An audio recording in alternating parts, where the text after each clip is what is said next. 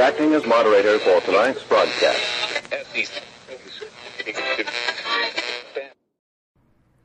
I'm your moderator, Chris Paul. Let's be reasonable. In early April 2020, I made a simple observation that the media viewed everything through the lens of whether it helped or hurt the reelection chances of Donald Trump. And I predicted that their doing so would lead their coverage of crucial events far off course in a way that would destroy them. They would self destruct. The hand they attempted to play had long odds, and their card did not come up. They were all in. This election will happen amidst two crises, both of which the media has had a hand in creating and exacerbating. It has been a long time coming. For decades, they have picked the winners and losers. We call the media the fourth estate. It's not, it's the first estate. The Congress, the Supreme Court, and even the White House have always been below the media. They talk the country into and out of wars. They choose where and when to destroy political opponents by emphasizing one message over another, creating news out of the candidates' campaign ads, and asking questions to generate responses that they can immediately turn into headlines. Television made this harder, but things could still be edited or things could still be buried rather than emphasized. The internet made it harder still people could find information that countered the main story for the first time. But the old guard media beat this too. The loons on the fringe were indistinguishable from legitimate whistleblowers and analysts who defied the central narrative. The rise of social media and its merging with old guard media has made that impossible. We have reached the inevitable decentralization of media, as honest journalists can no longer look in the mirror they finally leave their organizations. Even a cursory glance at life outside the central narrative, one peek at the real world around you, can show you how wrong they are. They say coronavirus is crippling the country and that cities are not on fire. But we see and know the truth around us. This is why they're distorting the truth. The aim isn't to argue that reality will be improved when they are at the wheel we know it will not be. Their aim is to argue that reality isn't real. This is straight out of Orwell. There is a real debate happening online about whether or not 2 plus 2 indeed equals 4.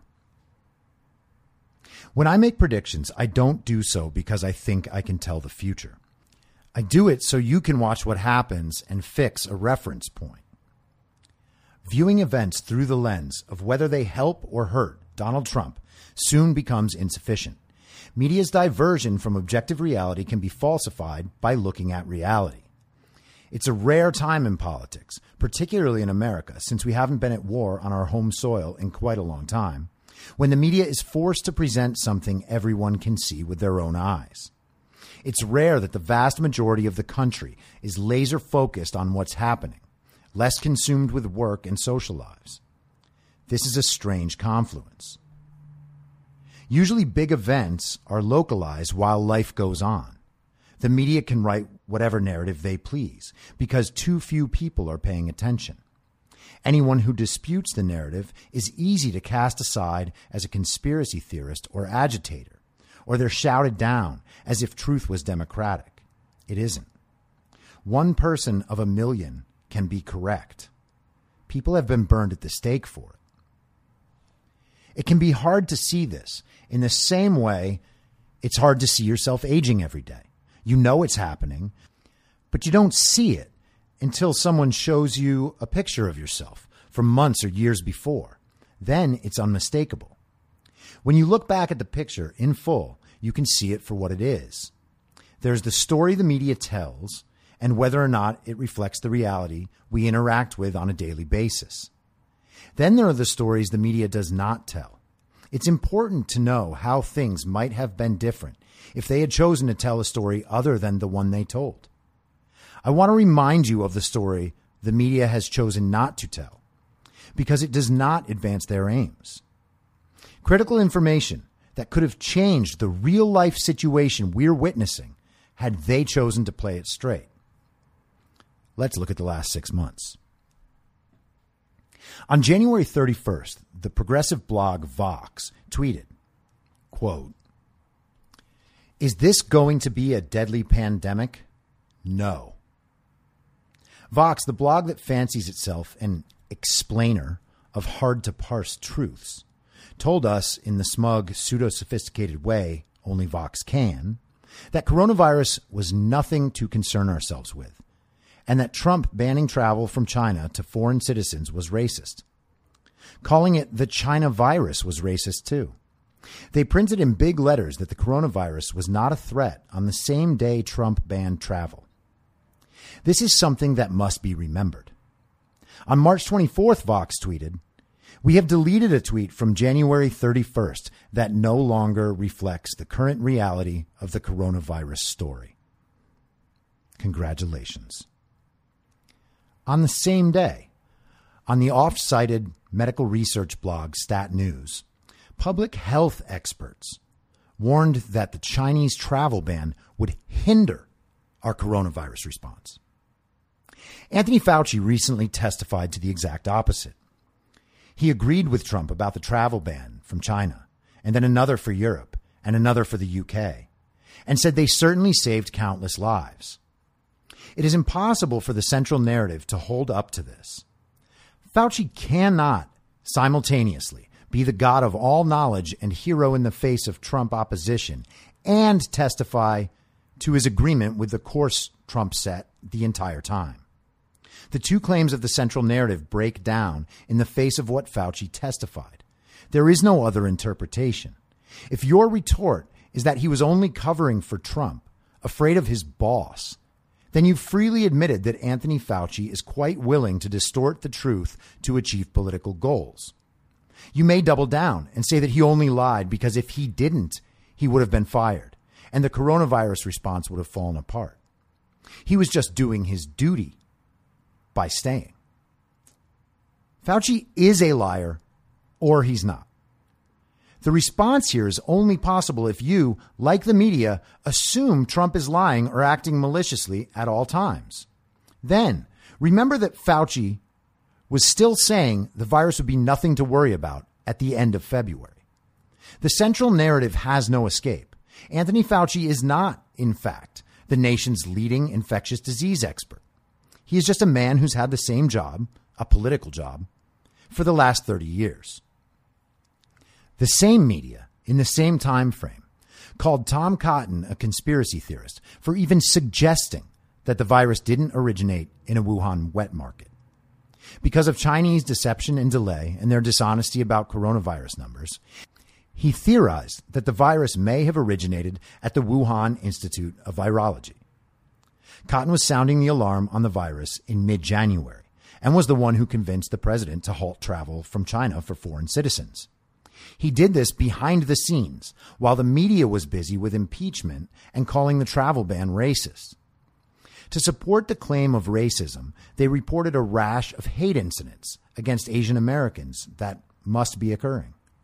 They have not followed up on this claim, and there has been no rash of hate incidents. Cotton said, quote, Since I first learned of the Wuhan coronavirus in mid January, Common sense has been my guide, not Chinese communist lies, not the models, not so called public health experts, just common sense. Many elected leaders have also been guided by common sense. Others haven't. Cotton did more to help the country than any other individual by recognizing that threat early. The first people in the United States to take the virus seriously were not the media outlets, not Democrats in Congress, not Democratic governors or mayors. The first people to take coronavirus seriously, aside from a handful of scientists that did not include Anthony Fauci, were Tom Cotton and then Donald Trump. On February 27th, the New York Times published an article complaining about Cotton repeating his claim about the lab. The central narrative accepted Cotton as a conspiracy theorist and racist, even though he was the most right about the most critical issue of our time. And he was right about it before anyone and in the face of extraordinary opposition. Trump listened to him. Would Joe Biden? Would Kamala Harris? Why didn't the New York Times? Why didn't the New York Times pursue his theories in a serious way, leaving open the possibility that he might have been right? Telling the truth could have helped prevent incredible suffering. In late February, it was clear that the coronavirus had a victim profile. It was killing more men than women, and it still roughly had a 60 to 40 split. In response were articles about how the virus was harder on women, since they comprised a big chunk of healthcare workers and caregivers. As yet, I'm unaware of any articles calling the virus sexist or any mention that the structure of society is systemically misandrist, believing that had we set things different, maybe we could have equality on coronavirus deaths too. Men do not imagine themselves as victims of a society wide unfalsifiable conspiracy to explain those instances when we pull the short straw. Men don't only die at a higher rate than women from coronavirus, they die earlier than women on average, and it isn't close. Life expectancy for men is a full five years fewer than for women. Five full years of life. Were this reversed, closing the death gap would be the world's number one human rights issue. But it's not, so it goes entirely unmentioned. On February 28th, media outlets and their social media sycophants reported that Trump called the virus a hoax. Over five months later, people still believe he did. It was printed everywhere and is still being used as an argument about how little Trump acted to mitigate the oncoming pandemic. This would be a reasonable narrative if not for one small obstacle. He did not call the virus a hoax. He called the media's coverage as it relates to him being unprepared a hoax. CNN's Jake Tapper allowed Alexandria Ocasio Cortez to repeat this false claim on air. He later tweeted that he should have called it out, but chose not to because he said that while the president never called the virus a hoax, he did say the media coverage was a hoax, and Jake can't let that stand. He reframed the issue as one that made him right while he was wrong. He provided cover for those who wanted to retain the emotional thrust of the lie despite the facts. The truth played second fiddle, as it often does. I guess that's the problem with a politician who lies so often, Jake said. While I agree that Democrats are mischaracterizing what he said, what he did say was also false. So it's tough to justify taking the time for a fact check when it's not taking a stand defining the truth. This is Orwellian. A major network's lead anchor declared it was his job to define the truth for the audience. But if, in his opinion, someone else lies, he's free to define the truth as he sees fit. Contrary to what Tapper said, it's easy to justify taking the time to correct AOC's false statement. The man she's lying about is the President of the United States, the country Jake is supposed to care about. He allowed a malicious untruth to stick for thousands, perhaps millions of people. Some people genuinely believe Trump thought the virus was a hoax. This is poison for the conversation. You do not have to believe Trump is honest at all to see what's wrong here. On February 29th, Anthony Fauci said, Right now, at this moment, there is no need to change anything you are doing on a day by day basis. Right now, the risk is still low. This could be a major outbreak. I hope not. Or this is something that can be reasonably well controlled. I'm not sure he knows which one it is to this day. He certainly did nothing to aid in controlling it. Trump addressed the nation from the Oval Office on March 11th. People complained about the tone of Trump's voice and brought up pointless disagreements about semantics, as they nearly always do. But no one was clamoring for a lockdown, and clips of Fauci saying we weren't in danger were used for comfort. Remember where you were a week before Tom Hanks declared his sickness and the NBA halted their season. Your life was normal. You were paying little, if any, attention to the news. The South Carolina primary, where Biden took the lead over Bernie Sanders, happened on February 29th. Biden held a rally in Los Angeles on March 3rd, Super Tuesday. There were nearly 16 million votes cast in the Democratic races alone. And while many of those did not vote in person, if anyone chose not to because of coronavirus, I would be surprised. I voted in person. I stood in line as normal. No one was wearing masks or obsessively rubbing sanitizer into their hands. Biden had a good night, and at the rally, he slurred and bungled his way through a 12 minute speech without so much as mentioning coronavirus. On March 15th, without masks, Biden debated Bernie Sanders inside a small studio at CNN. Somehow, everyone involved walked out alive. There, they discussed coronavirus. The first time it had been a point of discussion in one of the primary debates, beyond just a passing mention. In what world are we to imagine any state or city would have locked down earlier? If Trump suggested it at the end of February, while Fauci was on television saying it wasn't a threat, Trump, like Cotton, would have been called a racist conspiracy theorist. If he suggested a lockdown, they'd have said he was an authoritarian dictator who wanted to trap people in their homes based on a conspiracy theory. Where are we to imagine Trump's blase attitude about the virus came from? It's easy to say he was making up his own story, except we already know that he was in contact with Anthony Fauci through all of these decisions, as Fauci himself testified.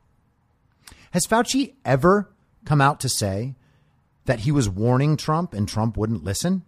There's no proof of this. Trump's actions along the timeline of events predate Fauci's. Should he have recommended masks? Fauci didn't do this until May.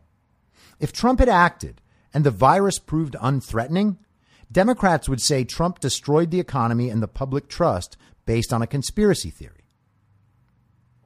On March 22nd, Democrats blocked the passage of the coronavirus relief bill to get unrelated agenda items passed, holding the country hostage for Elizabeth Warren's pet projects, among them expanded affordable housing and the cancellation of student debt, two issues entirely detached from the coronavirus response. Student loan repayment can already be delayed for extended periods. What coronavirus related reason would there be to cancel college debt completely? She wanted to raise Social Security payouts by $200 per month and divert $10 billion from Trump's wall. The package had a price tag of $2.2 trillion, and she wanted to divert 10 billion as if the money couldn't have been found elsewhere. Of course, that's not the point. The point was to maintain her stature as a liberal hero and her viability as Joe Biden's running mate. To do this, she delayed the CARES Act and achieved none of her goals, aside from signaling to middle class college kids, people who think they're poor, seniors, and Latin American immigrants, that she has their backs. There was no chance her desires would be met, which she surely knew. The media supported her in full. Her incompetent politics and total disregard for American citizens has cost her nothing. Nor has the fact that she called herself Native American in order to advance her career. Nor that her Consumer Financial Protection Bureau was a failure. And why bother?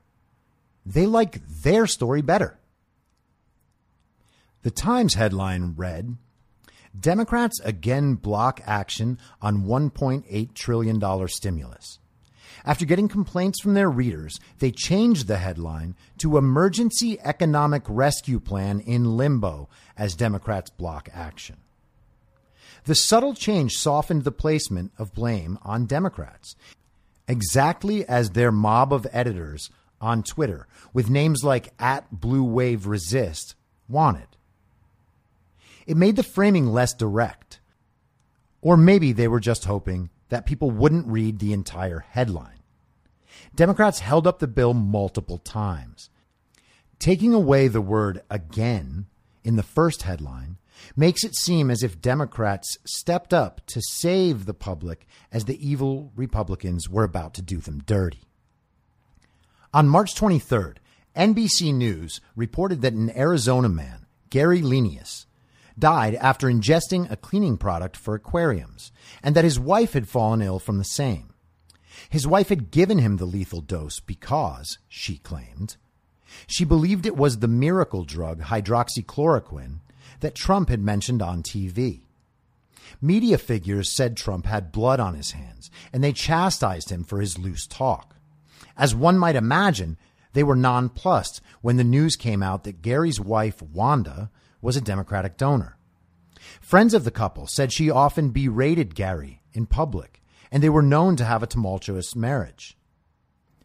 Wanda, for her part, had been charged with a prior incident of domestic abuse against her husband, but was found not guilty.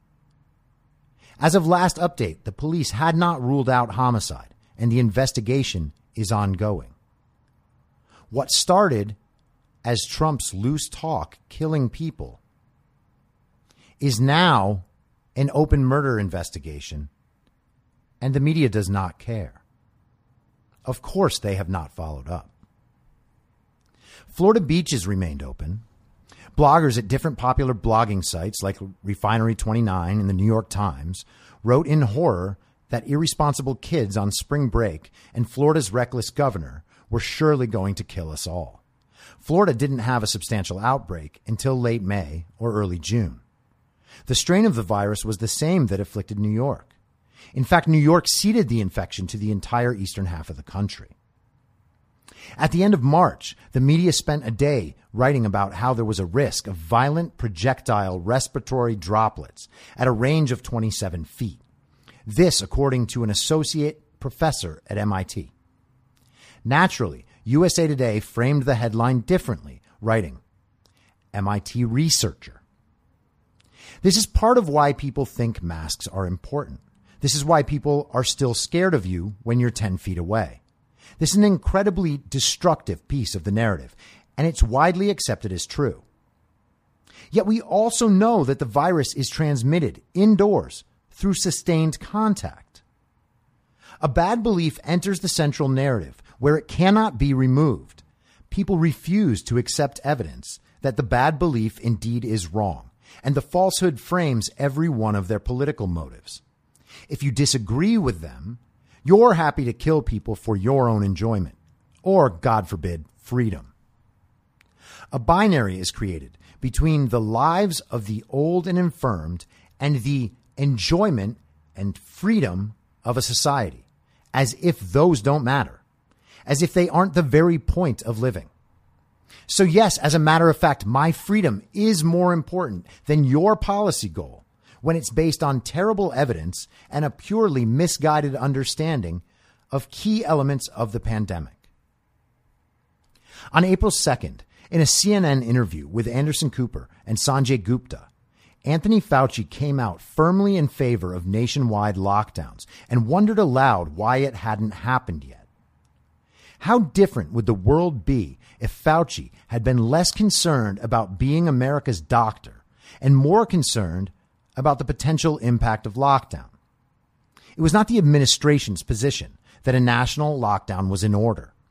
Fauci swayed the political narrative completely, and the administration was once again called irresponsible and anti science.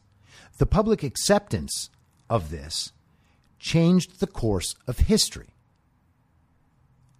That same day, the WHO released a report where they said, to date, there has been no documented asymptomatic transmission.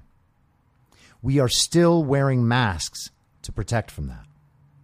Sure, you say, but that was early April, and we know so much more now. You would be wrong. There isn't a single decision making variable about COVID that has substantially changed what was known before the lockdowns ever began. This is the reason why Sweden's Anders Tegnell made the choice he made and not the choice made by technocratic leftists who know nothing of the point of living and who are so enamored of their own imagined intelligence. They believe humans are capable of predicting human behavior. If only we can talk to a mathematician from Harvard who was educated with Chinese money. There is no element of the disease that has done more to scare people than their false assumptions about asymptomatic spread. Without that, the whole purpose of all of this goes away. Everything is premised on the notion that we can all be vectors of disease all the time, everywhere. We pacify this by performing incoherent, inconsistent behaviors to signal to one another that we are one of the safe ones, because God knows you don't want to look like those dumb Trump supporters. We reimagine the point of living as a constant quest to prove one's belonging in the upper class. We glamorize our sad and boring lives. We pretend to be the nicest person in the world when strangers are around or when there are people to impress. We donate to causes for poor people of different skin colors to feel superior to people who don't agree with us. We make sure to have all the right opinions, which we know are right because, well, we have them and we went to a very good college, and someone else who went to a very good college said so. And everyone at the very good college was very smart and hardworking. Like us. What is it for? It's not to help your friends and neighbors. It's not to draw your family closer to you. It's not to signal your honesty to people who know you and can see you're lying. It's not to improve yourself. It worsens you. The lie is a pernicious one. You signal to those close to you that you're constantly in search of better friends. It is a beautiful thing to perform charity and give to worthwhile causes. For people who have done well enough to be able, many find a cause to care about and make a difference in the world. After making sure your family and friends are secure, it's the most important thing the wealthy can do with their money. These people should be honored. That's not the same as flying around the world on a private jet to attend climate charities, to funnel tax free money into progressive political causes and put support behind progressive political candidates in the hope of installing socialism so that people who went to very good colleges can finally control the world. There is no honor in this. You're paying to propagandize your fellow Americans, of whom you know none, of whom you want to know none. That you do this while shunning and betraying those close to you speaks to something deeply disturbed inside you. This is how you tell those around you that you're in search of better friends, friends who also went to very good colleges or celebrities. They just have to be better. The media raged about the upcoming Wisconsin primaries, continuing as scheduled with in person voting on April 7th. This is when the push for mail in balloting began. The debate rages on nearly five months later. The massive outbreak after the Wisconsin primary is something very few people have even heard of. That's because it didn't happen. Around this time, Trump threatened to cut funding and pull out of the wholly corrupted WHO. Then he did. This has resulted in no effect whatsoever on the American handling of the coronavirus. No one has complained since the decision was finalized. If it was a story, we would hear about it every day. There's no story. The Times itself had noted that Tedros Adhanom, the Director General of the WHO, was accused of covering up pandemics prior to being named to his position. The 2017 headline read Candidate to lead the WHO accused of covering up epidemics. The WHO covered up the coronavirus pandemic for months. We know that now. They did it for China. It's not wrong to wonder if this is why Tedros was named in the first place. We were told that Trump pulling America out of the WHO was irresponsible. We were told that pulling the funding would put people in poor third world countries in immediate danger. If it has, our media outlets have not cared enough to tell us. On April 15th, Dr. Fauci gave his stamp of approval to people going on Tinder dates. If you're willing to take the risk, and, you know, everybody has their own tolerance for risk, you could figure out if you want to meet. If you want to go a little bit more intimate, well, then that's your choice regarding a risk. That is a direct quote. This in the midst of constant browbeating about social distancing and not seeing people you don't know. An article appeared in the New York Post, but virtually no one else paid attention to the fact that Fauci thought sex with strangers was a matter of personal choice, while forcing us to stay six feet apart while outside in the sun was only prudent. The media never put a moment's focus on food lines around the country. Sonoma, California, Los Angeles, Las Vegas, countless other cities. Cars stretching out for miles to get handed bags of groceries. Why? In mid April, Carl Heneghan, professor of evidence based medicine at Oxford and a National Health Services urgent care doctor, claimed the virus had peaked and lockdowns should be lifted, as they'd already caused more harm than the virus possibly could. That was over four months ago. This got no coverage by American media outlets. The public health officials allowed into the mainstream conversation, or as Eric Weinstein calls it, the gated institutional narrative, failed to even consider the possibility. Aside from reporting spikes, deaths from the virus in the northeastern United States peaked on April 9th, which means the infections occurred before lockdowns even went into place. Heneghan was largely correct. There has been no point where deaths have even approached the same level in the four months since. On April 22nd, Gavin Newsom announced a review of all influenza like illness deaths across the state of California through the beginning of December 2019. This is because the first coronavirus death in America occurred in Santa Clara County on February 6th, 22 days prior to what they believed had been the first American coronavirus death. One occurred there on February 17th as well.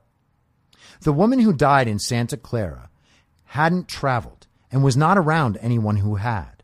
This means at least one other person with whom she'd had sustained contact had been infected prior. But unless the contact tracing failed, it would require two or more. She died at home and had not been tested prior. The fact that she never went to the hospital means she likely died of something other than coronavirus. Terribly sick people who were already in poor health don't generally decide to stay home with a horrendous, deteriorating illness. Based on the standard lag of 25 to 40 days from infection to death, she was infected in at least early January and quite possibly late December 2019. There was little coverage of Gavin's ordered review.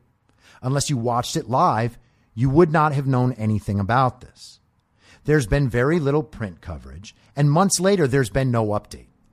This is because the results of this review have been tied up in California state bureaucracy. The information in this review couldn't be more important. It's hard to think of any single piece of information that would change our understanding of coronavirus more drastically. Even finding out the first case was in early December would mean we lived with the virus in America for four plus months prior to the first hint of lockdown. It would change every epidemiological model immediately. Depending on how maturely the conversation was presented, getting this single bit of information has the potential to open the country immediately without restriction, but we can't get it. For the Chinese New Year, there were an estimated 3 billion trips to and from and within China for the celebration, which ran from January 25th through the middle of February. Bloomberg reported on this, unrelated to the virus, in January. There has been virtually no coverage of the Chinese New Year's effect on coronavirus spread by any media outlet. Why? because it would be racist to find out whether or not that almost unbelievable amount of travel might have had something to do with the viral spread. The only mentions of the Chinese New Year that even entered the conversation, albeit briefly, were from public officials in New York and San Francisco, encouraging people to go out and celebrate, saying there was no need to worry about the coronavirus, which would be racist. And besides, everyone knows it's not going to be a big deal, and Trump should have never shut down travel from China. In late April, a video of the Illinois Director of Public Health, Dr. Ezike, went semi viral. In the video, she described the different circumstances where a death would be classified as a COVID death. She included those who are already in hospice, the place you go to die, who had been tested for COVID, or were deemed probable COVID. No one cared. The media took to Twitter to reprimand anyone who would distinguish between with COVID and from COVID. I mean, who cares, right? Medical providers received government checks to keep their facilities solvent after blue state governors overestimated their bed needs tenfold, killing the hospital's billable business and forcing them to furlough healthcare workers. Robert Redfield, director of the CDC, testified to Congress that he thought it was likely that medical providers were marking hospitalizations and deaths as COVID to get money from the relief package. And of course they were. Keep this possibility in mind. On April 23rd, at one of his daily coronavirus press briefings, Trump repeated some of the potential treatments for the disease. He mused about disinfectants and ultraviolet light and then suggested injecting something like that into the body to kill the virus. The media exploded with derision, once again calling Trump dangerous. They ran reports about how he encouraged drinking or injecting bleach. They reported on how increased calls to poison control hotlines indicated his very stupid supporters were following his advice and drinking bleach. Of course, on further review, the calls to poison control centers had spiked weeks prior as people across the country were going out of their minds disinfecting everything in sight. Further review isn't needed for the claim about injecting ultraviolet light. Injectable ultraviolet light is a therapy that has been researched for years. A cyanide treatment called Healight was currently being tested on coronavirus. People still joke about this. They're very informed, very liberal friends think this joke is a riot. It's unsurprising that people so humorless will happily accept the existence of 57 unique gender identities. That same day, the New York Times published a report about 10,700 cases from February that had gone unreported. A spread that wide at that date should have shocked the world. It was ignored and quickly forgotten. As the nation performed a collective freakout over Trump's insane solutions to the coronavirus, Gilead reported that its burgeoning miracle cure, remdesivir, was achieving great success in their studies. That day, Gilead stock hit its highest price in nearly five years. The media also reported that Donald Trump owned stock in hydroxychloroquine. To their dismay, hydroxychloroquine is a generic drug, and Trump owns a tiny portion of a related company in a mutual fund. The value of Trump's stake is estimated, according to PolitiFact, to be worth between $100 and $1,500.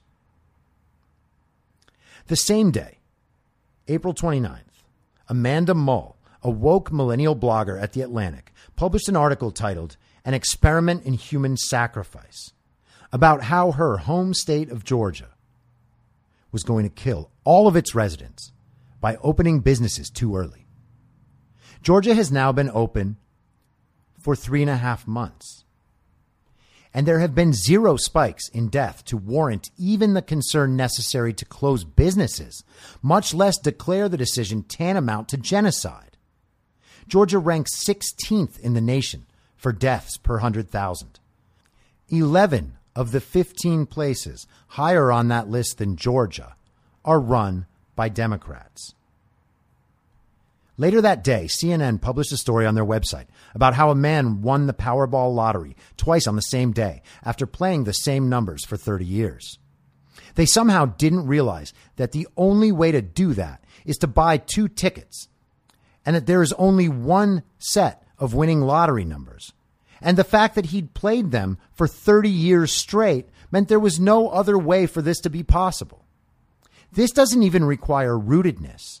This only requires eight seconds of thought, or exactly as long as it takes to go, wow, that's really. Wait a second. Oh, duh.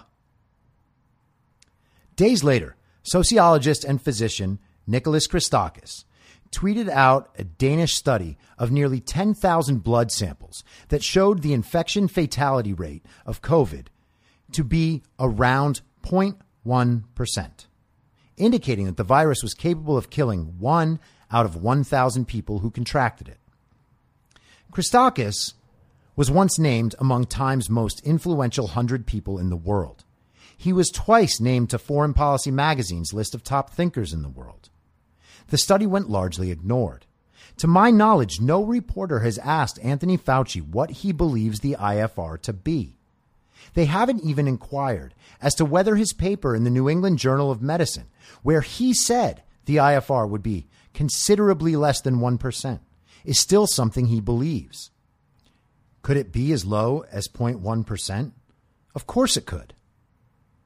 Even though the median age of death is over 80, and even though the coronavirus is not capable of killing virtually any children, the media has never mentioned it. And why not? Wouldn't a 0.1% IFR mean we did all this for nothing? Why, yes, it would.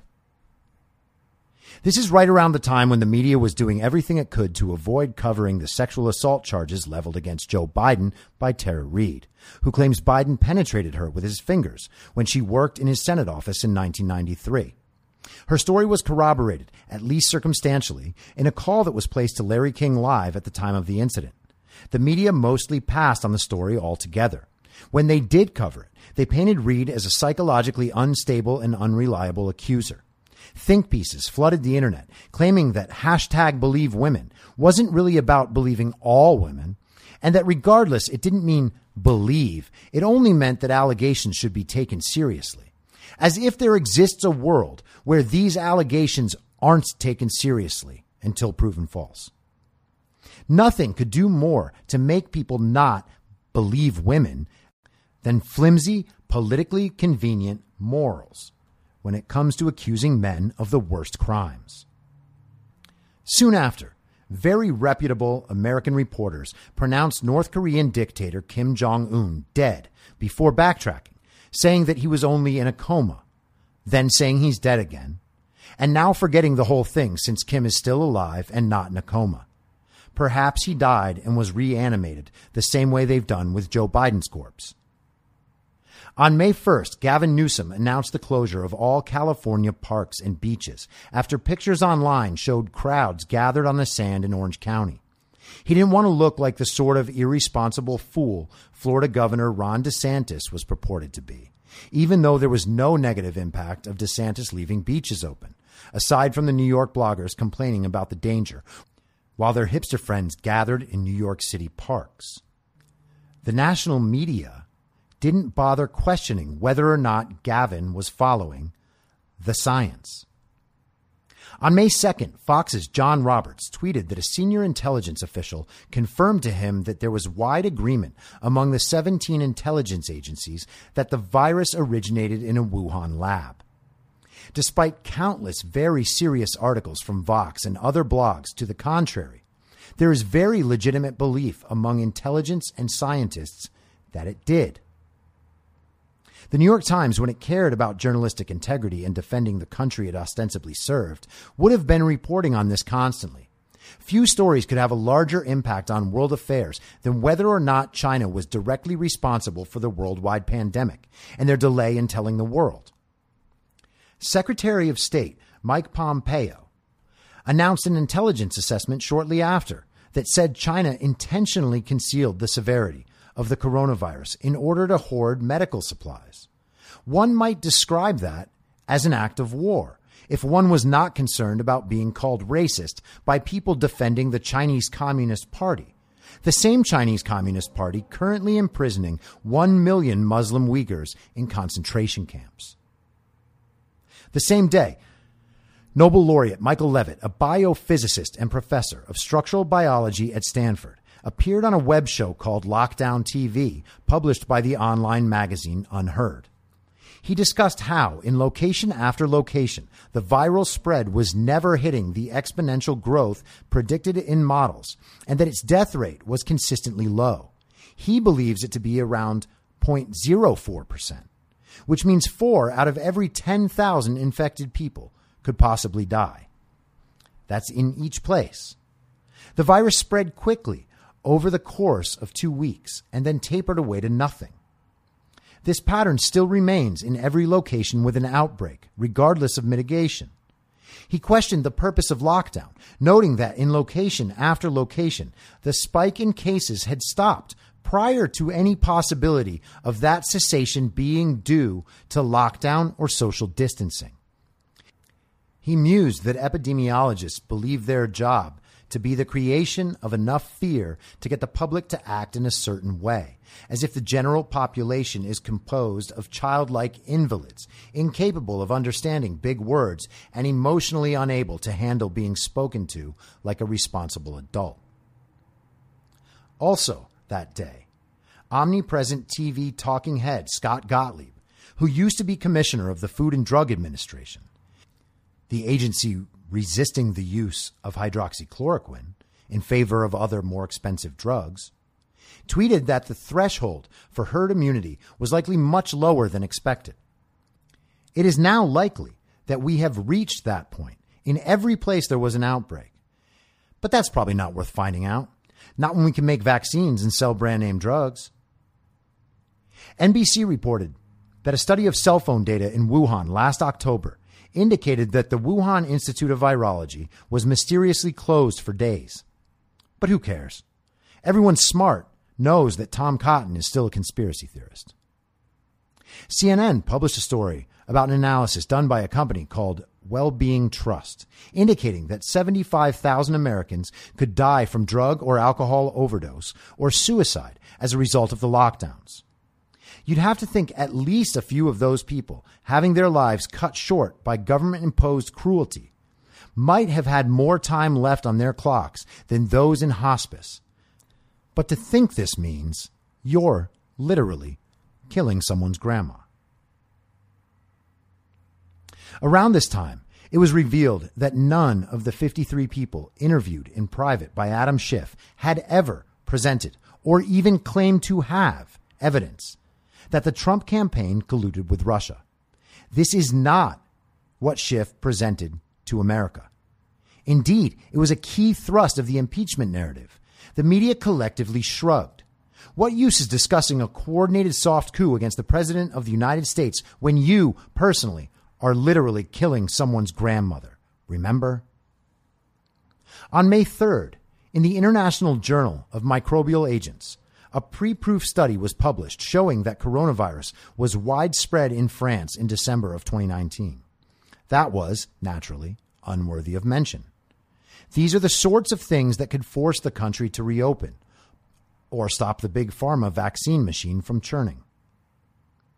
This is when the Telegraph reported that disgraceful epidemiologist Neil Ferguson, author of the Imperial College London study that was used to shut down the known world, had been traversing London to visit his girlfriend, herself married to someone else, for illicit lovemaking sessions while his country, because of his shoddy work, was locked indoors and shamed from meeting anyone.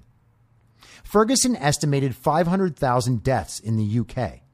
Their death toll has leveled off around 46,000. The cases have been in constant decline since peaking on April 12th, three and a half months ago. Ferguson was off by a factor of 10.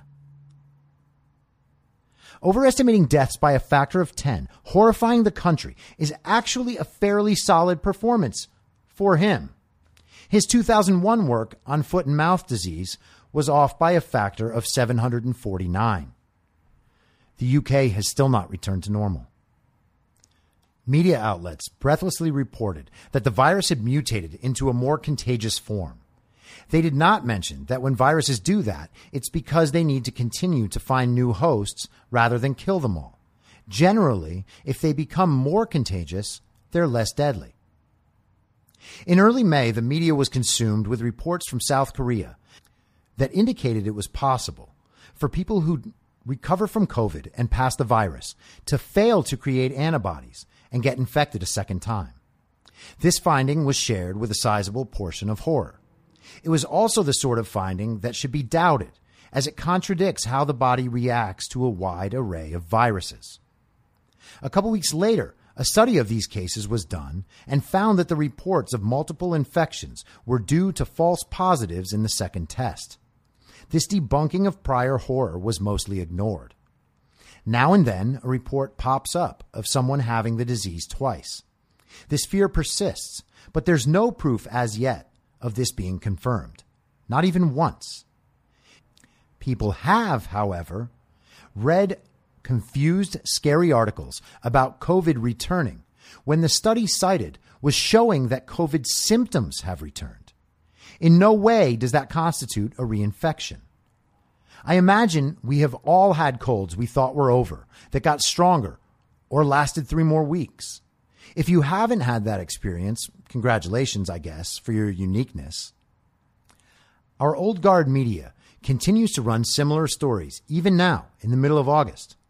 The disease has been in the world for at least eight months, and a reinfection has not occurred a single time.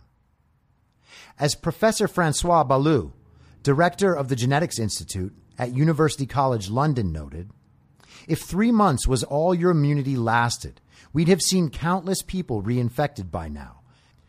And of course, that has not happened. This is not something which can be answered by the tired refrain but it was a new disease we didn't know. This has been true and known for months at minimum. Throughout the U.S., people began coming out to protest lockdowns, mostly in small groups, always outdoors, sometimes armed, never violent. These lockdowns were covered quite extensively, mostly because they were racist, even though they weren't. That's just what you say when it's mostly white people doing something you don't like. Gretchen Whitmer, idiot governor of Michigan, told her residents that she would punish them with extra time on lockdown if they didn't stop protesting. How's that for the freedom of protest? She felt that the protests were a bad look for her while she was being vetted to be in the top 20 for Joe Biden's female running mate. She banned her people from buying seeds or going to their country homes. Her husband tried to take the boat out saying it was okay because he was married to the governor. No one really cared. She also put thousands of sick people into nursing homes. But then again, she gave the Democratic response to Trump's State of the Union and, well, the woman thing. So she's untouchable. Around this time, numbers began emerging that broke out nursing home deaths and long term deaths from the total, showing them to be around and often above 50% of total deaths. Phil Kerpen has done excellent work on this. Those figures remain true. More than half of the deaths in the United States recorded as with or from coronavirus or probable COVID were incurred by people already under round the clock care in the place they went to live out their final days in one of his totally serious and very presidential daily briefings, Andrew Cuomo, the ridiculous buffoon governor of New York, divulged a shocking statistic showing that a full two thirds of infections in New York were coming from inside the home, like an 80s horror movie. He expressed his normal befuddlement, which is his only other default attitude, aside from entirely unearned brash cockiness. On May 10th, Der Spiegel published a report that President Xi of China personally requested the WHO hold back information about human to human transmission and delay the global response by four to six weeks. Our esteemed media did not care much for this story. The Daily Mail UK and the New York Post are, to my knowledge, the only ones who mentioned it. On Twitter, none other than Sean Lennon, no conservative, was apoplectic over the fact that he had to read about it in a tabloid. Everyone should be. Everyone isn't. One should wonder whether Anthony Fauci, God of knowledge, was simply believing everything the WHO said and relaying that information to the American people. Perhaps that's why he failed to take the virus seriously for months. Around this time, reports about the wholly predictable spike in suicides, drug overdoses, drug and alcohol abuse, and domestic abuse started. This was given small notice in the New York Times and largely forgotten. Meanwhile, it's estimated, based on historical unemployment trends, that we could be looking at tens of thousands of suicides brought on by lockdowns. We need to stop pretending lockdown isn't the greatest moral, political, and scientific abomination in human history it is. It will be better to accept now rather than later. This was all indeed for nothing. Understanding that is how to move on.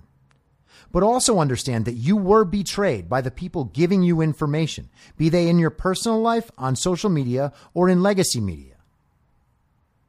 The Wall Street Journal published an article on the 50% of Americans who are making more money from coronavirus relief than they earn at their jobs. The only people who got mad at this horrible result are socialists.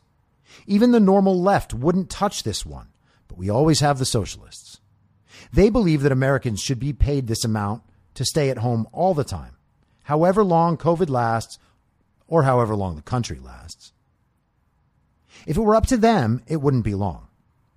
This isn't partisan hackery. The notion that people should have a living wage, even if they refuse to work, was included in the original Green New Deal summary. What could be more destructive to human dignity, to the sources of meaning in life, than to tell people they're probably better off staying home to immerse themselves in alternate universes on screen? Andrew Cuomo announced that New York had done all it needed to and could focus on carefully reopening.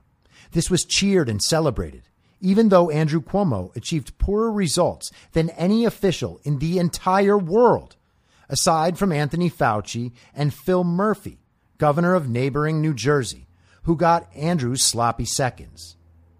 This is while other states were being called killers for daring to do the same, or for not having lockdown to begin with. Economists at the University of Chicago estimated that 42% of the American job loss due to lockdown would result in permanent job loss. Andy Slavitt, the moronic fool who served in the Obama administration running Medicare and Medicaid services, continued to recommend lockdowns into late July. Ohio's hospitalizations peaked at 1,200 in one week. Their hospitalizations also peaked at 1,200 in February for the flu. But why would that matter, right? If no one had ever named COVID, it's possible those 1,200 hospitalizations may have been marked as flu and no one would have known the difference. On May 13th, Yahoo News published an article about a study where hydroxychloroquine had been used to treat children for COVID. The media continued to call Trump a dangerous conspiracy theorist pushing quack treatments, while real doctors felt comfortable enough with the treatment to administer it to children. Articles emerged claiming children were being hospitalized and dying for Kawasaki like illness as a result of COVID. The narrative quickly disappeared and has not emerged. Why? Because they were wrong, of course. The USA Today and factcheck.org both found that hospitals were able to receive money from the CARES Act funds for marking down cases of COVID. People who suggested that medical providers were incentivized to do this, and probably encouraged by governors who bankrupted many of them by shutting down their non COVID services, and that the numbers might well be inflated because of it, were called conspiracy theorists. We're finding completely distorted numbers constantly coming in around the country, constantly being corrected only ever in one direction. Why should anyone believe this is not occurring? Especially when we know, as an admitted truth, that anything that is even considered probable COVID without a test is counted as a positive case. Recall Redfield's testimony. Federal Reserve Chairman Jerome Powell estimated a full 40% of people who earn under $40,000 per year had lost their jobs. 40%. Celebrity influencers were paid by the state of California for posting on Instagram about the importance of face masks. A study of the coronavirus infection fatality rate found it to be 0.1%, indicating the virus was capable of killing 1 in 1,000 people and far less than that if the infected person was under 50 years old. Every lockdown skeptic knew this. The media didn't care. And American media actually interested in the good of America would be all over this great news, and their experts would be discussing whether or not it was true. They would be interviewing doctors and framing the issue so that people could understand. The Atlantic published an article about the failure in case reporting that occurred as a result of mixing positive PCR tests with positive antibody tests, obscuring the lines between who currently has symptoms and could potentially be a vector for spread and who previously had the virus and is not a vector for spread. That is, if the test was taken in the first few days after contracting the virus. PCR tests can be positive up to 83 days after infection, meaning viral shedding could have stopped more than two months prior. This completely perverts the understanding of how the virus is operating. When this point is raised, people act as if the article was from InfoWars and not The Atlantic, as if they published it accidentally, like they did with Amanda Mull's diatribe on human sacrifice in Georgia.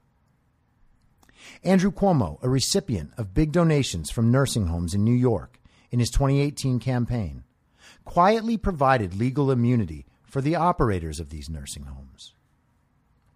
An article from Foreign Policy magazine on May 12th reported that a leaked Chinese virus database showed an additional 230 cities affected and at least an additional 640,000 updates. This is yet another fact that would and should shift epidemiology models a great deal. Did it? Who cares? Does anyone know this? Lockdown skeptics do. A study at NYU found that giving patients in the early stages of COVID a combination of hydroxychloroquine, zinc sulfate, and azithromycin made them 44% less likely to die. That was May 14th.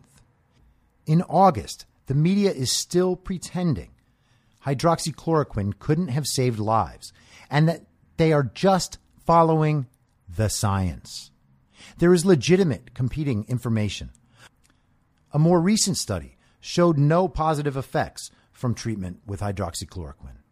Nonetheless, there are plenty of doctors who swear by it, and they don't all believe in demons or crystals.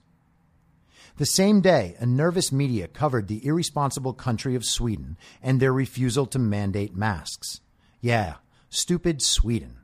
Didn't lock down at all and ended up in the middle of the pack, outperforming places that did. Stupid, ignorant Sweden. Always wanting to kill the happiest people in the world right now. Swedish health officials stated there is no proof that masks give any additional greater protection in public spaces.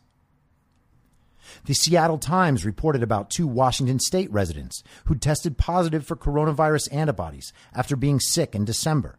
Again, this should change the entire narrative about the virus. All lockdown skeptics know this. Does anyone else? Obviously not.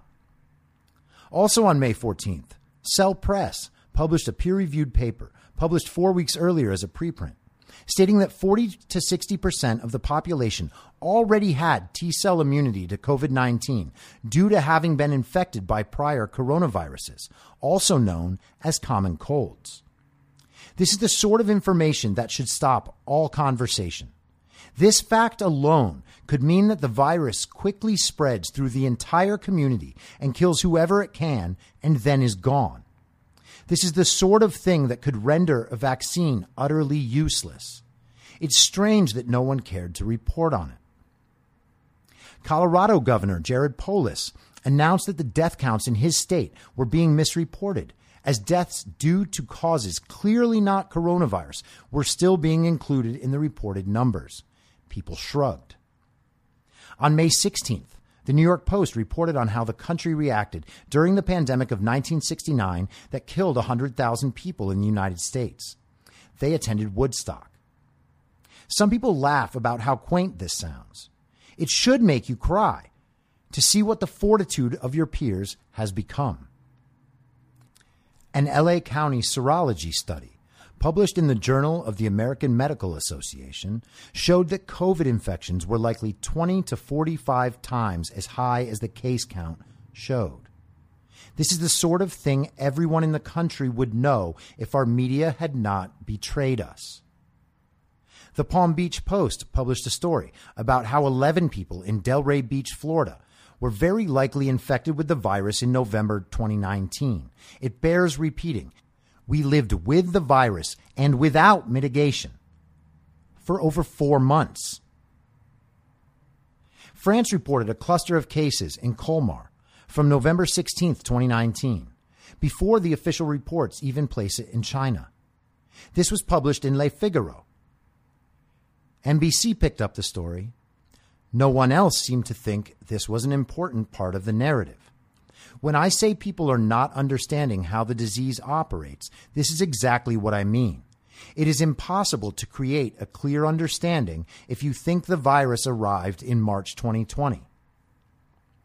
Phil Kerpen noticed that Pennsylvania had reported more deaths with COVID for people over 100 years old than under 45, more deaths over 95 than under 60, and more deaths over 85 than under 80.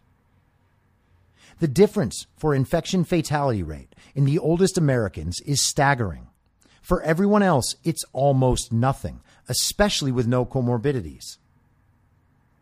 This news arrived to zero fanfare and was not added to the common understanding.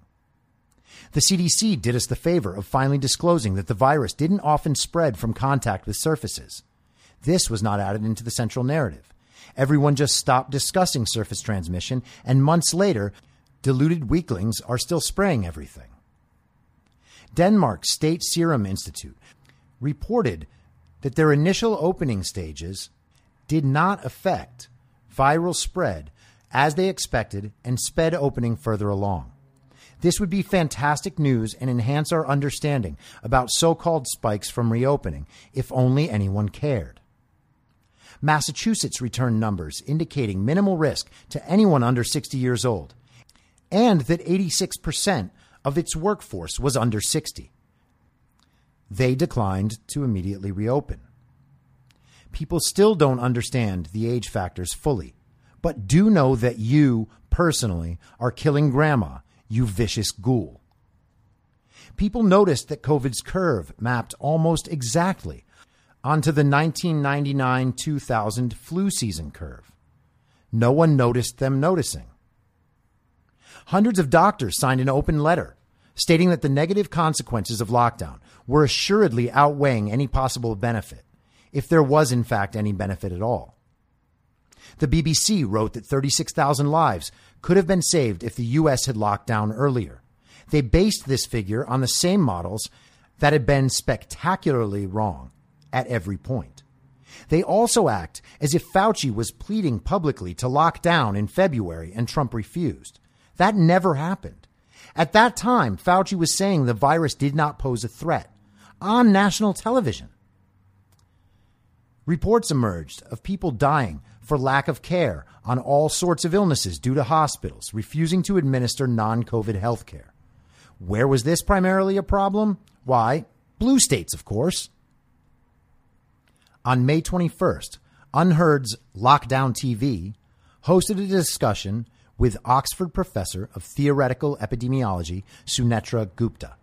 Gupta's talk confirmed a great many of the pieces I had noted were missing from the coronavirus narrative. The American media ignored this well credentialed epidemiologist from one of the world's most respected universities, an Indian woman, no less. Her story did not fit the central narrative, and she was barred from the common conversation. A study from Brookings estimated that opioid deaths would increase 3.6% for every 1% rise in unemployment. The 20% rise indicated a 59% rise in potential opioid deaths as a result of lockdowns. Based on last year's opioid death toll of 67,000, we could then expect 106,530 deaths from opioids this year. That's nearly 40,000 Americans, none of them nearing their life's end in nursing homes and hospice. An article in Forbes reported that a letter signed by 600 doctors was delivered to Donald Trump. The letter called lockdowns a quote, mass casualty incident that carried quote, exponentially growing negative health consequences. At the end of March, I was saying this to everyone who'd listen. It could never have been another way. You can't just press pause on people's lives. The evening of May 21st, Chris Cuomo, on his primetime CNN show, chided his brother for having a big nose by using a prop, a giant Q tip. Gosh, that's funny, Chris. Happy joke time with your brother, Governor Andrew Cuomo. Andrew Cuomo oversaw the world's single worst coronavirus response. Stockholm, Sweden's densest city, outperformed New York State, the entire state, including the huge rural parts, by a Nordic mile, which I think is the same as an American mile, or would be if they didn't use kilometers, which I'm almost sure they use. Incidentally, Chris Cuomo boldly broadcasted his way through his own COVID affliction. On the 14th day, he rose from the grave, aka basement, and emerged into the kitchen. That's how we know it's spring. He maintains that he stayed in the basement for 14 days. There was a dramatic reuniting with his wife and kids. Before his illness, Chris also got into a verbal altercation with a man riding a bicycle because the man hectored him about social distancing violations. He now lectures America nightly about social distancing violations. On May 22nd, it was reported that the head of the Norwegian Institute of Public Health believed lockdowns were a mistake and that they could have beaten the virus without them. This was reported a few days later by The Spectator, The Telegraph, and the BBC. If it was reported at all in American media, both Google and I missed it. The same day, Spiked Online quoted Yoram Lass, the former head of Israel's health ministry, discussing lockdowns, saying, quote, Nothing can justify this destruction of people's lives. Gavin Newsom, as always, fretted about masks. Lass said that the virus comes and goes within a month. This pattern has repeated in every region with an outbreak. He blamed the news media for filling people's heads with fear and anxiety, making it impossible for them to look at real data. He said they had brainwashed an entire population. More people will die from the measures than from the virus, he said. On May 24th, in a macabre celebration of achieving 100,000 deaths, the New York Times decided to list the names of the dead on the front page of their very serious content app, slash blog, slash newspaper. The sixth name on their front page list died from murder with COVID. They issued a correction but failed to say why. Why indeed? That same day, Tom Inglesby, the director of the Johns Hopkins Center for Health Security, predicted that millions could die if businesses were ordered to reopen. Three months prior, the same man tweeted that there was serious concern that large scale quarantining would not only be ineffective, but could have serious downside consequences. I wonder what changed. I imagine we'll find Johns Hopkins received a whole lot of money for their very important work. Around this time, China took control of Hong Kong and ignited a skirmish along their Indian border. It was mostly peaceful. Around this time, New York was allowing its residents to enjoy New York's famed beaches, but not swim in the water, as they were just, of course, following the science. California chose a different approach, allowing residents to swim in the water but not hang out on beaches. They were just following the exact same science. The New York Times covered protests by the residents of Hong Kong as a threat to social distancing rather than a final resistance to the Chinese Communist Party's destruction of their society. Vice wrote about how it might be wise to exclude friends who broke social confinement rules from Zoom hangouts. I didn't bother reading this article because why would anyone? But I have to assume this recommendation was following some science as well. A photo went viral of a masked priest squirting holy water from a toy gun at babies to baptize them. It was a gag photo and a good one. Proof that some science and religion are compatible. Lyman Stone, an economist and demographer, noted that New York's infections peaked sometime between March 13th and 18th, before New York's lockdown even started. The CDC's own guidance on lockdowns indicates that any effectiveness lockdown might have as a mitigation strategy would be nullified if the virus had infected over 1% of the population before lockdown was imposed. This was quite obviously true. Andrew Cuomo takes credit for eliminating the virus in New York State, even though the virus was going away before he ever acted. Sweden reported that over 70% of its deaths with coronavirus came from long term care homes. They have noted that the only change they would have made in their response would have been to better protect these facilities and the people in them. As of May 26th, only 59 Swedes under 50 years old had died with the virus. The May 26th coronavirus update from the CDC estimated COVID's case fatality rate at 0.4% overall. That's four out of 1,000 people with reported cases. This indicates that the infection fatality rate, the number of people who would die if they were infected, was considerably less than 0.1%, since the number of true infections is far higher than reported cases. If the CDC is correct, fewer than one of every thousand people to contract the virus could potentially die. If you didn't hear about this report, it's because the people you trust to inform you failed. Also on May 26th, the WHO reported that they believed a second wave of COVID was increasingly unlikely. That same day, Bloomberg published an article saying that in Italy, 96% of the deaths with coronavirus were caused by something else. Neither fact became part of the central narrative. Around this time, China warned Australia that it must distance itself from the United States, as Australia, part of the Five Eyes intelligence partnership, aligned with the assessment that the virus originated in the Wuhan lab. Around this time, China sent two aircraft carriers toward Taiwan.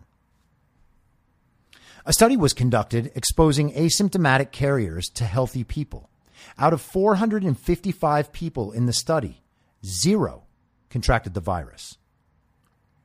Dr. James Todaro noted that on March 10th, Michigan Governor Gretchen Whitmer announced the state's first coronavirus cases in the hours following the closing of polls in the Michigan primary. This helped to allow Joe Biden to clinch the nomination in the state's primary election. On May 22nd, she announced that lockdowns would extend into the summer. This in accordance with, we must assume, the science. Soon after, Whitmer was eliminated from vice presidential contention. KDKA in Pittsburgh reported that the Allegheny Health Network and Highmark were laying off hundreds of healthcare employees due to lack of business during lockdown. Pennsylvania has a Democrat in the governor's office.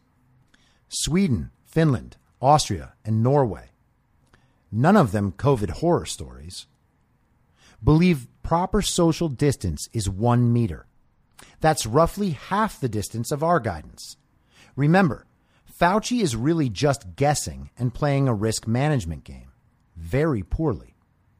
Yahoo News reported concern in the UK that a vaccine would be unsuccessful because the UK was running out of coronavirus cases. Whoops. Around this time, Instagram began flagging posts about COVID in case they contained, quote, misinformation. Misinformation is now characterized as anything that conflicts with the central narrative. A headline ran in Politico about how the nightmare scenario that Democrats were dreading was the incredible economic numbers that reopening the country would create. A former top economic advisor to President Obama said, quote, we are about to see the best economic data we've seen in the history of this country. End quote. He must have been lying, right? Also on May 26th, George Floyd died under the knee of Derek Chauvin. A few days later, the country exploded. Minnesota was set aflame as their very peaceful protests intensified and spread. The media reported this as acceptable recompense for the death of a black man at the hands of a white officer. A study from the medical journal The Lancet showing hydroxychloroquine to be dangerous was retracted. The data company that created the basis for the study, a textbook marketing company, was revealed to have essentially made up their data from nothing. That company, Surgisphere, is no longer in operation. Yet people still believe hydroxychloroquine is dangerous. Dr. Fauci, Andrew Cuomo, and others castigated the country over masks, saying that they were a symbol, a sign of respect between people. I don't know how the science measures respect, but I know how mafia bosses do it. They judge how well people beneath them obey. Twitter personalities relentlessly posted about the coronavirus death toll, comparing it to a number of 9 11s, comparing it to Vietnam, and comparing it to the crowds that would fill college football's largest stadiums. Just don't ever compare it to the flu unless you personally see it fit to execute my loved ones.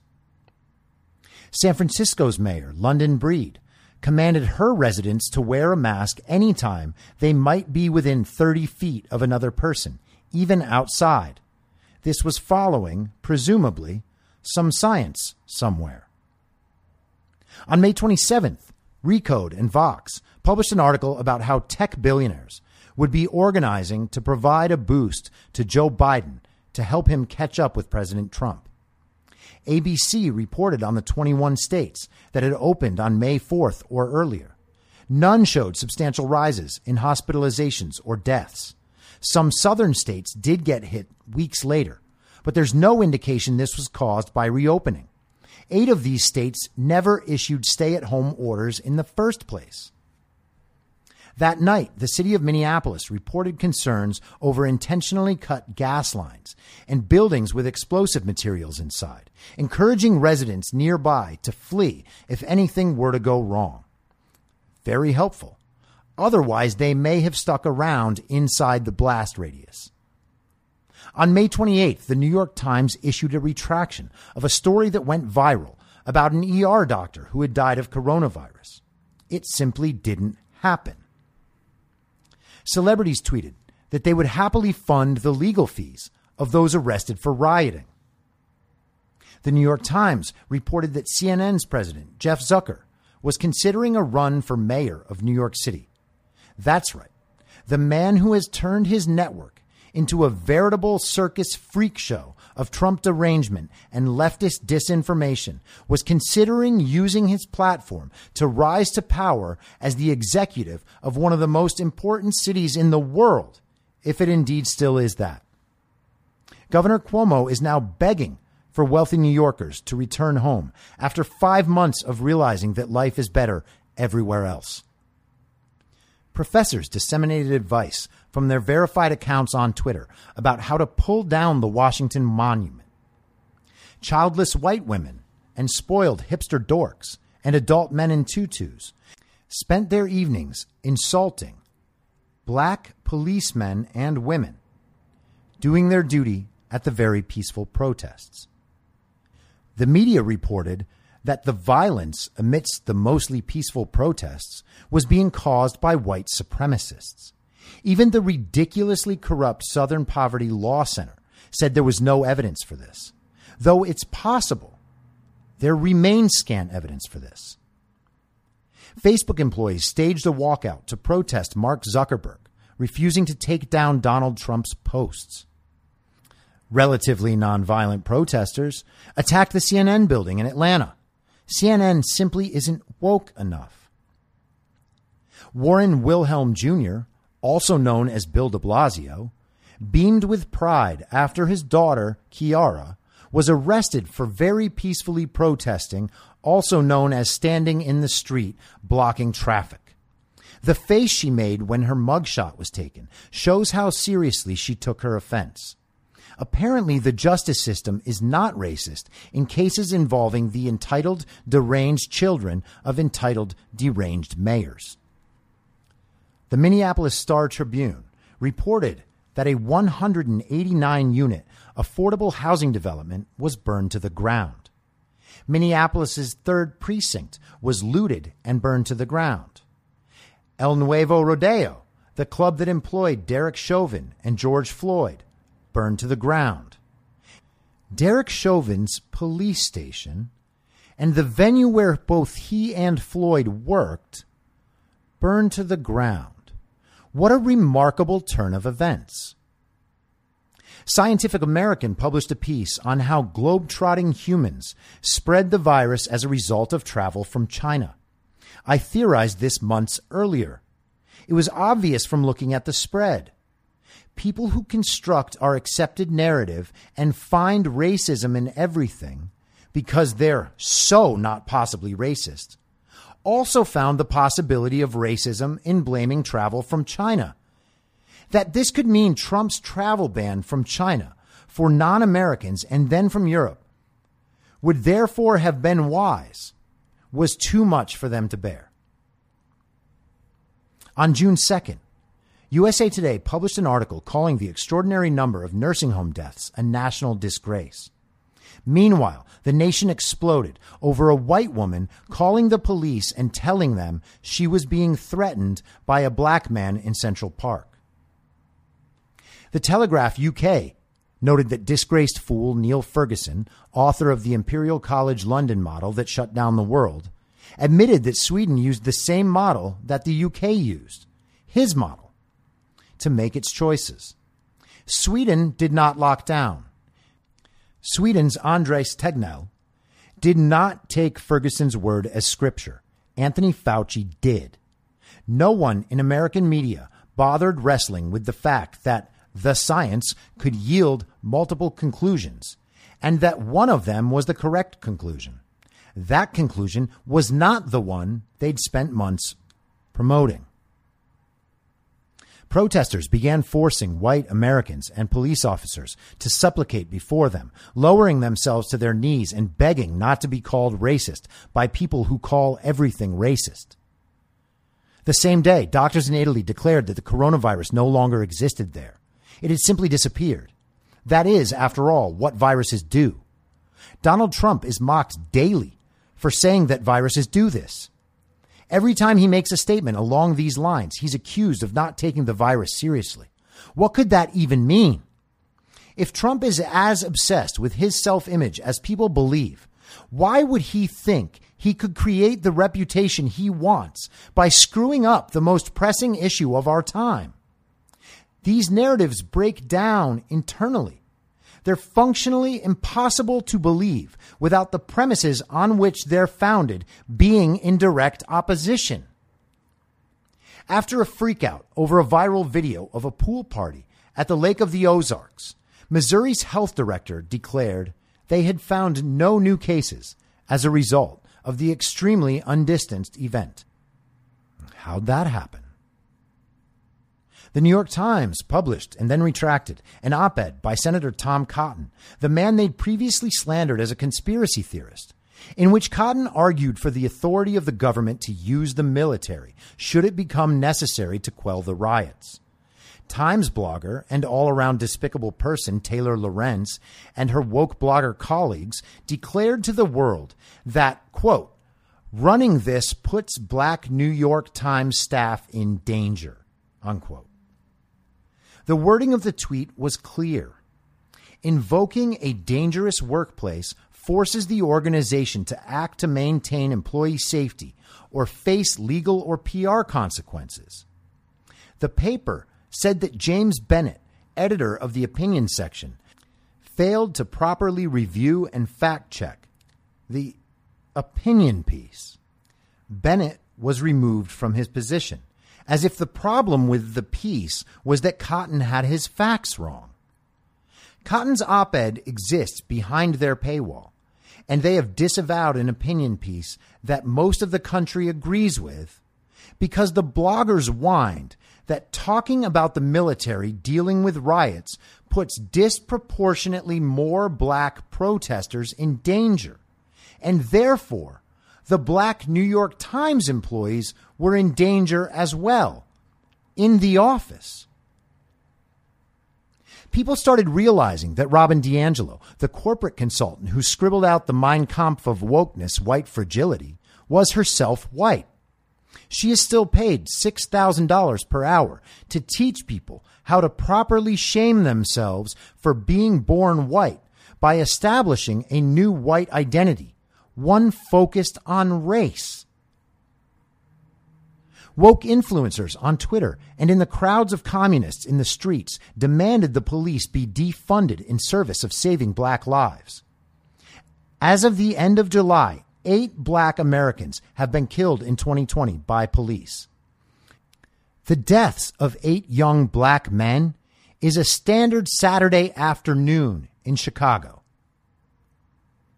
New York Times historical fiction writer Nikole Hannah-Jones, author of the Pulitzer Prize winning 1619 Project, declared that riots and looting do not constitute violence, but disagreeing with the Black Lives Matter narrative does.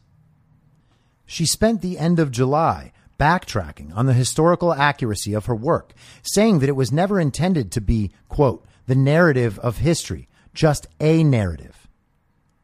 She still thinks it should be taught to children in schools, even though its description of history is completely wrong and does nothing but perpetuate a false narrative that furthers racial division. The New England Journal of Medicine followed the Lancet's lead and retracted their own published study claiming hydroxychloroquine was dangerous. Like the Lancet, their data was also totally bogus. The study's authors hadn't even seen the data. George Floyd's attorney, who is also handling the Breonna Taylor and Ahmaud Arbery cases, I guess he has a niche, began paying to promote his Twitter feed, presumably to influence public opinion and promote his own business. Very woke. The New York Post reported that New York's chief of police, Terrence Monahan, said the bulk of arrests made during the riots and looting were of criminals who'd just been put back on the streets because of New York's bail reform laws. He also mentioned that of the 650 arrests made in New York that weekend, almost all will be immediately released with no bail. But that's okay because we all know that prisons should be abolished. The New York Times published an opinion piece about how people should cut off their relationships with family and friends if they chose not to commit to protesting or to giving money to Black Lives Matter or other organizations. That's how cults start. No, that's literally how cults start. In Europe, reopenings occurred without the feared COVID spikes expected by the media. In the UK, 27 police officers were injured in a largely affectionate protest. Brian Stelter tweeted out a Washington Post op ed claiming that journalists should have a political agenda, but just shouldn't work for campaigns. One of the country's primary news sources publicly agreed that political agendas should shape the news, and no one really cared. If you're one of them thinking, yeah, they do have to work for social justice when they're creating the news. You should understand the reason why. It's because you don't believe your ideas could ever be wrong. There is no democratic experiment, and certainly not this one, that could survive thinking that there would one day be cohesion around all ideas, and this would be a peaceful utopia. No. If that state of being were possible, it would only be so by force. I know this is the mindset because I used to be progressive. I believed that there would be a right answer and everyone would eventually come to agree. The rest would be left behind. This framing seemed moral. It seemed reasonable. It is not. This is one of the most crucial things to understand about progressivism. Everyone who doesn't agree with me will be left behind isn't utopia. It's Nazi Germany. It's Stalin's Russia. It's Mao's China. It's Orwell's 1984. We need to understand that this is the literal end of the political compass. People will excuse this and point to this or that policy and say, ah, it isn't that extreme. Forget that explanation. Extreme things that come all at once do not last. Extreme things that happen over time come as the result of a million little signals you didn't pay attention to because you thought they weren't extreme. Think about any of your past traumatic experiences or relationships, the ones that developed over time and then destroyed you. That's what it means to excuse the constant erosion of freedom as not extreme. This thinking is not only unrooted, it's barely theoretic. The only operative part of excusing the constant erosion of freedom is that you believed whoever it is you go to when you want new things to believe. This is the end of part one. Please join me for part two. If you like the show, please share it with your friends and give it a five star rating on iTunes or wherever you listen to podcasts so new listeners can take your word for it. You can follow the show on Instagram, Facebook, and Twitter at I'm Your Moderator. If you have feedback, you can email heymoderator at imyourmoderator.com or use the hashtag heymoderator on Twitter.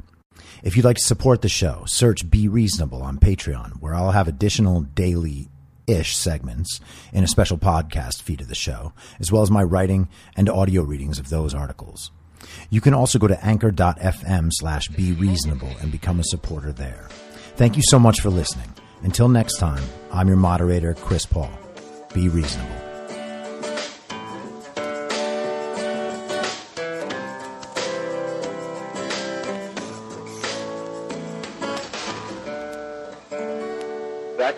Moderator for tonight's broadcast.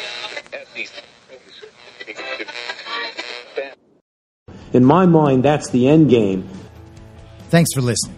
If you'd like to follow what I'm reading and thinking throughout the day, you can do that by downloading the Telegram Messenger app and going to t.me slash I'm your moderator. On social media, you can follow me on Truth Social, Gettr, and Gab at I'm your moderator. I also have channels on Rumble and BitChute. If you'd like to follow the writing, you can find me at imyourmoderator.substack.com. The merch site is cancelcouture.com or go direct shop.spreadshirt.com slash cancel dash couture. If you'd like to support the podcast financially, the best place to do that is Ko-Fi. Go to ko-fi.com slash I'm your moderator. And all of these details will appear in the show notes with each episode. I'll see you soon down on the range.